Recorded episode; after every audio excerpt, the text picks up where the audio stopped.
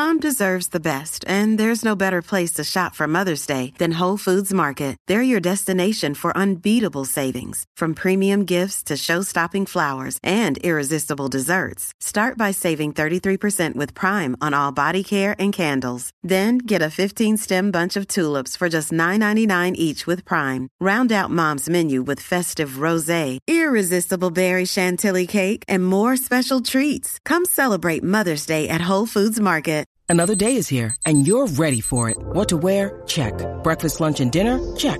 Planning for what's next and how to save for it? That's where Bank of America can help. For your financial to-dos, Bank of America has experts ready to help get you closer to your goals. Get started at one of our local financial centers or 24-7 in our mobile banking app. Find a location near you at bankofamerica.com slash talk to us. What would you like the power to do? Mobile banking requires downloading the app and is only available for select devices. Message and data rates may apply. Bank of America and a member FDIC. Mother's Day is around the corner. Find the perfect gift for the mom in your life with a stunning piece of jewelry from Blue Nile. From timeless pearls to dazzling gemstones, Blue Nile has something she'll adore. Need it fast? Most items can ship overnight. Plus, enjoy guaranteed free shipping and returns. Don't miss our special Mother's Day deals. Save big on the season's most beautiful trends. For a limited time, get up to 50% off by going to BlueNile.com. That's BlueNile.com. We'll be back next week, barring any shock announcement or potential shock managerial sacking to talk about. You know, Chelsea, fingers Chelsea. If you can wait till Monday so this pod is out by then, that would be very nice.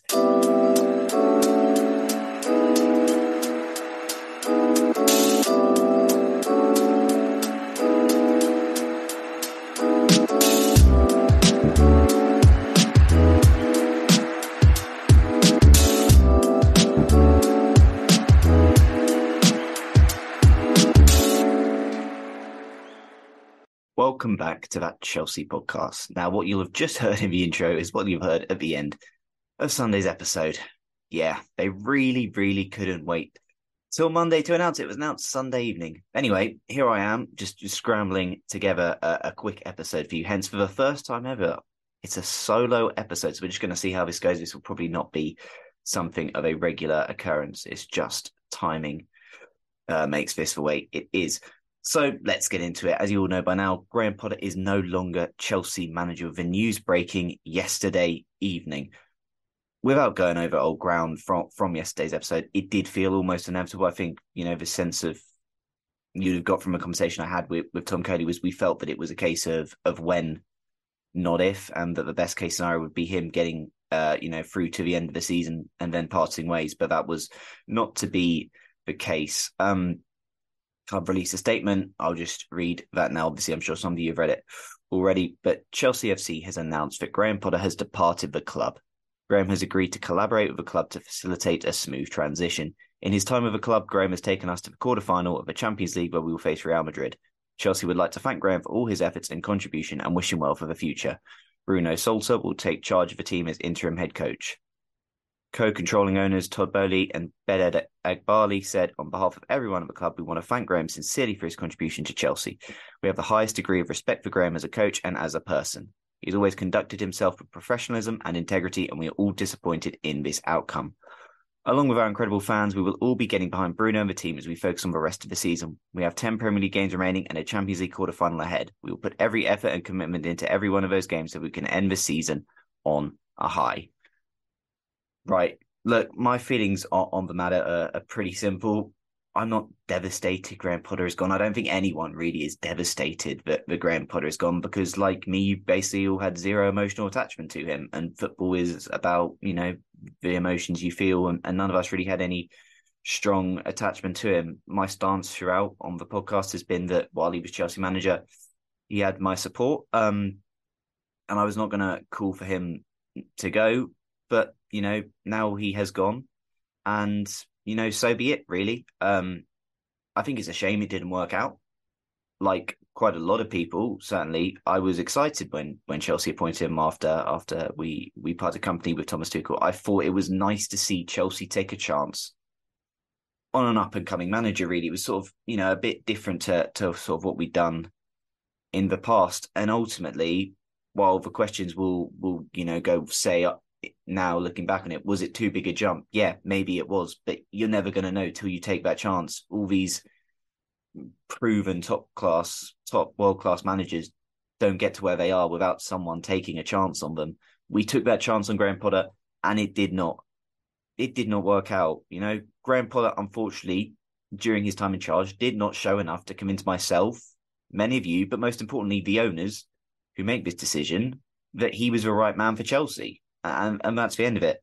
Um, I do not think this needs to be sort of, you know, the end for Graham Potter, you know, in terms of managing, you know, at top at top clubs. I think his time could could come again. I think he's still what this Chelsea job does not undermine all his previous work. I think he will he can easily find you know, he'll easily be able to to secure another good level Premier League job. I mean the Leicester vacancy is available now. I'm not sure going to Leicester in a relegation battle right now, given, you know, going from one crazy environment at Chelsea to and a different but a similar crazy environment at Leicester would be good for him. But we will we will wait to see. I, I harbour no ill feeling towards Graham Potter. I don't really think fans should necessarily harbour any ill feeling towards Graham Potter. He was just he was oh you know I can't fault him as a person. He was a nice guy. I thought you know maybe at times he was too nice.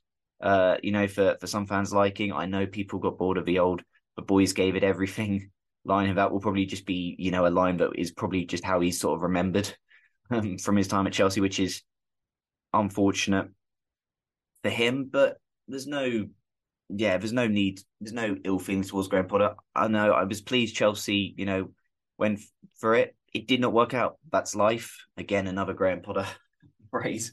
But, but it, it is what it is, right? There's no need to be to be too negative on it. Look, when we look back at Graham Potter's reign, the issues come in the Premier League, right? That's where the issues are. In the domestic cups, I think he's unlucky. I think he's unlucky that he gets to he gets drawn away against Manchester City in the Carabao Cup and the FA Cup. With the great bet, I don't think we expect Chelsea sort of, you know, to beat Manchester City away.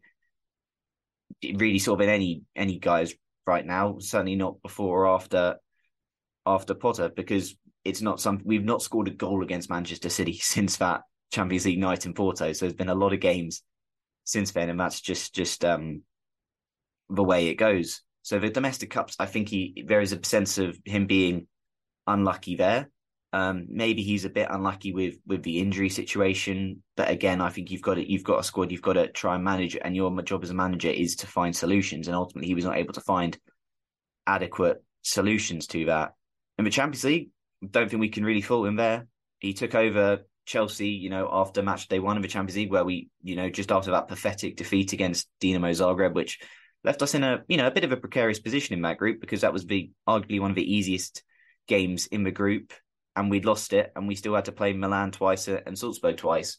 Uh, his first game is obviously that that Salzburg draw at Stamford Bridge, but I think look credit to Graham Potter, he'd never managed in the Champions League before, and he got Chelsea out of you know a potentially tricky looking group pretty easily. There was you know some, you know, two really good, strong performances against AC Milan, who are, you know, fellow Champions League quarter finalists this season. Um, so look, credit to him how he nav- navigated the group stage. Um, and then he ultimately also navigated a, around a 16 tie against Borussia Dortmund. Obviously, as we mentioned on pod at the time, thought he was very unlucky to lose that first leg. You know, the missed chance at Chelsea, uh, you know, had, and then obviously there's that that breakaway goal we can see. But he turned it around in the second leg, and that was one of the best nights at, at Stamford Bridge uh, in, in a long, long time. Stamford Bridge was so happy at full time. We saw, you know, Graham fist bumping the, the Matthew Harding end at full time, and I'm pleased for him that he got that moment. You know, that was the best moment of his career so far.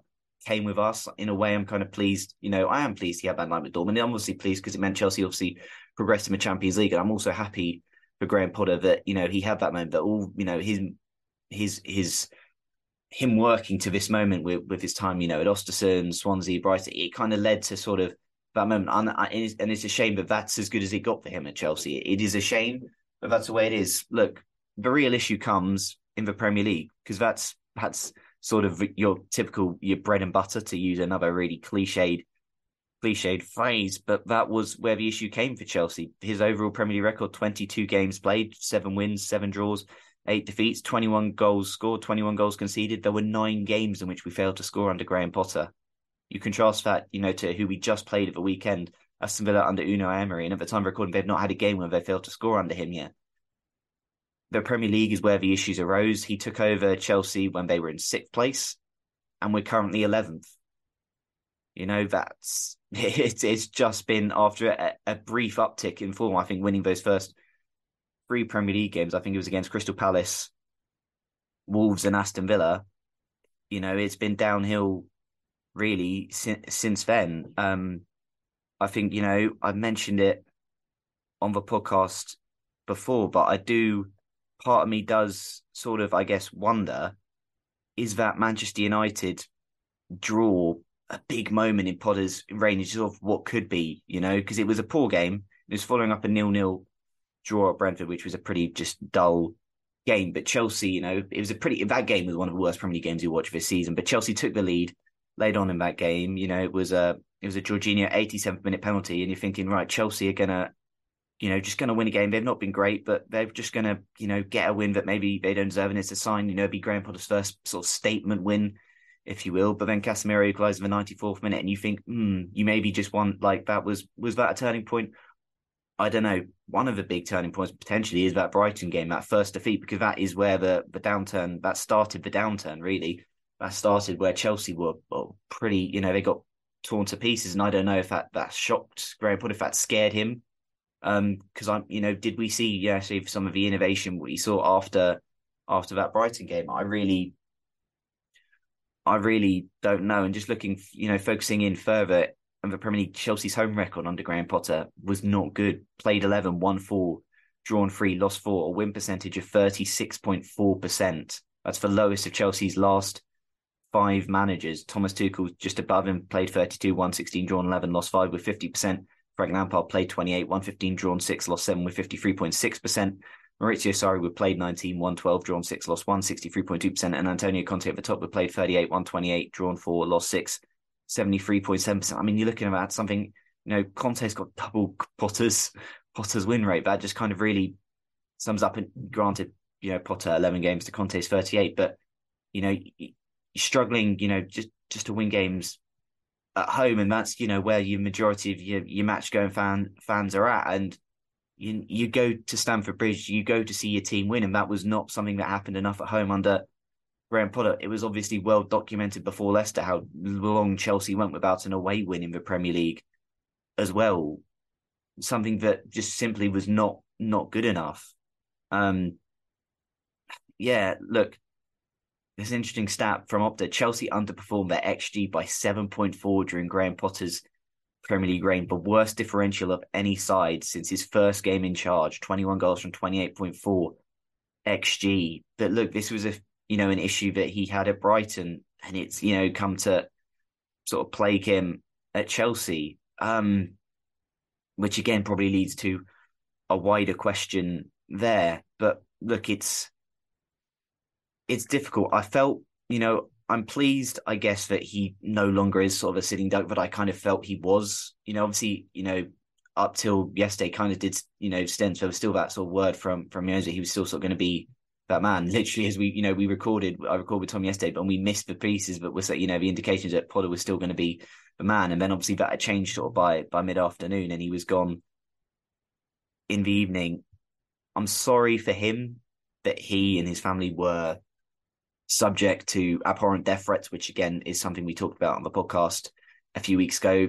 That was disgusting. That was a really low moment from a few individuals, uh, unhinged, unhinged individuals in this fan base, and nobody should ever be subjected to that. I'm, I'm sorry for him that you know he he had to suffer that. That's never acceptable, and you know people need to get I think a better grasp of their emotions at points. Um, but yeah, there's not really, I guess, a huge amount more to say on it. I think, you know, I yeah, I don't know what will be next for Graham Potter, but I think, you know, he'll get he'll get another good job and I think another good opportunity to to to rebuild his, his career. As I said, I don't think as I said, I don't think his, you know, image should be t- really tarnished or people should, you know, try and rewrite what he'd done prior to coming Chelsea because what he'd done prior to Chelsea was what had convinced the not just you know the owners but also quite a lot of us fans that he could be that person. And unfortunately, he was just not able to bridge the gap. And, you know, by the end, it just did sort of look like he was out of his depth and he was trying to solve a million and one things, but not knowing, you know, necessarily what the entire problem was, as I said, you know, without in danger of trying to repeat too much of what I said on the podcast with Tom Coley, which, you know, the link will be in the description for that episode, because I would thoroughly recommend listening, because I think a lot of what was said then was still prevalent now and is what I would have kind of said, you know, on this if I'd not said it then. Um, but yeah, it's it's a shame. I think ultimately as well, you know, it's the second manager firing Chelsea have, have made this season. That did not happen in the Abramovich era, so that is sort of, you know, unprecedented. That we what we've sort of seen right now. Look, without means to go over old ground, the decision to replace the decision now on sacking Thomas Tuchel looks worse than it did. Even if you know, I you know strongly feel that you know things were not great under Tuchel and that things have been not exactly going well for a while. It does not look good when his replacement is is sacked. Gina sacked when he is having take having lowered us quite considerably further down the Premier League table. It did not work out, and that is that is a great shame. And I think now what is crucial for Chelsea and this ownership is that they get the next appointment right. It's a big decision what they've got to make here. Do they? The image, or you know, the idea that has been presented to us is that long term project, long term project. Are they going to get that man to do uh, that long term project, or are they going to, you know, is it easy to sort of shift gears to go to the, you know, sort of similar to the old regime, that win now, get that sort of big name in charge? They, that's a big decision that they've got to make, and it'll be interesting. You know, obviously the names mentioned again, people who listen to the podcast yesterday know that I'm quite big on Julian Nagelsmann. He is not necessarily that project manager for Chelsea. I, you know, I think maybe he potentially could be, but just because he's a young manager does not mean he's a project manager. And there's simply not the evidence to suggest he is a project manager yet. But maybe, maybe he could be given, you know, the time if he showed it at Chelsea, because ultimately the project has got to show signs for it to continue. You know, I actually think Graham Potter probably got a lot more time than he would have got under previous regimes with with with Todd and, and Behdad. I think really there were so many times he could have he could have gone prior to this. You know, Southampton, I think he could have gone. We, you know, we were hearing that Leeds and Dortmund would potentially to save his jobs, which again, without harm back to old episodes, mentioned the time, but felt that if he's if he's got them to save his jobs, that it's it's going to be really difficult for him to actually really last that much longer. And look, he did. He got through them. He got past Dortmund, which again, as I said, mentioned oh, earlier, was probably the best night of his managerial career so far. Was the best night of the season at Stamford Bridge. But we were not able to build on those on those two games on that Dortmund performance. You know, what Chelsea have been since Borussia Dortmund is just an absolute mess, a complete circus, really. We beat Leicester 3 1, playing some really good, you know, attacking football, had a couple of goals ruled out for offside, um, but defensively we were a bit suspect. Everton, you know, was a game we should have won, but we conceded two really poor goals. We sort of went, you know, 1 0 up, quite conservative to try and see a game, which we, to be fair, we had done previously games and it did not work. And then against Aston Villa, we sort of just completely went against that, and we you know went sort of too gung ho, and it was just just the signs of a man who who didn't really know what he wanted to do and what he wanted to be, and again makes me go back to to those you know maybe that United or Brighton game. He did those games make him sort of lose confidence in what he wanted to do with Chelsea because I don't think we necessarily saw really that huge level of invention post Brighton that we saw after after. So uh, look, it is, it is what it is. I think, you know, the, this chapter is closed. I know for a lot of people, you know, they will be no doubt happy that it's closed, and I completely understand that because it was not working. Um, yeah, it's it was difficult. I don't think this situation he came into was ideal for any Chelsea manager. A new ownership, putting infrastructure in after they've got him. I do not think it was ideal. I do not think I don't know how many managers would necessarily have succeeded this season at Chelsea. But again, I do not know what the definition of succeeded is, and it's probably different to so many people because, again, I realized we were struggling at the start of the season under Thomas Tuchel. You know, things were not great. We were sixth, but we'd lost 3 0 at Leeds and lost 2 1 Southampton, as well as that 1 0 loss to Zagreb. That was all in the space of of 17 days. I do not think this, you know, I think I said before, part of the end of last season, I thought this season, losing some of the players we did, new entry, it would be a difficult season. It, obviously, this under Potter has been gone worse than we all thought it would, and obviously been more difficult than we thought it would. But Chelsea now have just got to really get through to the end of the season, and they've got to make sure their plan they've got to now make sure they make the right appointment for what their vision of what the of the club wants to be. Um, yeah, I said I think that's probably enough said. It's just a, a quick solo pod. There's no need. Obviously, on the past with previous managers, we sort of look back at their sort of some of their best moments in charge. Really, we did that with Frank, and we did that with with um with Tuchel. But those were here considerably longer than Graham Potter. And unfortunately for Potter, there were not really that many moments to talk about. I said other than the Champions League, really. Um, so yeah, that's gonna gonna wrap it up for this Chelsea podcast. It's just a very quick solo sort of episode, yeah, episode that you know just had to sort of do do on the spot. Um, so I, I hope you enjoyed. It's nothing too too analytical. I said a lot of the thoughts, you know, from from yesterday's podcast, I think just you know are still valid for for what was said said um here. But anyway, I, I hope you enjoy. Um, as I said, the link for the episode with Tom Coley will be in the description below. Just looking back at the Aston Villa game, there was talk on Mykhailo Mudryk's performance, Joao Felix, and what do we do with him? There's some great, great uh, analogies and references uh, thrown in there. Um, yeah, as for us, we're on Twitter about Chelsea Podcast, we're on Instagram about Chelsea Podcast, we're on all your usual podcast platform providers, Apple, Spotify, etc. If you've enjoyed what you've heard today, I know it's very different. If you're a first time listener, this is not what this podcast is usually like. I'm always joined with someone, but this is literally what happens when Chelsea make the decision at, sometime after eight last night to sack a manager, and you've got to try and get content out there relatively, relatively um, quickly. But look, we'll be back. We'll be back at the weekend uh, to look back on Bruno Saltor's first game and maybe you know to see if there's any more managerial updates. But until the next episode, everybody keep a blue flag flying high. Sports Social Podcast Network. Judy was boring. Hello. Then Judy discovered ChumbaCasino.com. It's my little escape. Now Judy's the life of the party. Oh baby, Mama's bringing home the bacon. Whoa, take it easy, Judy.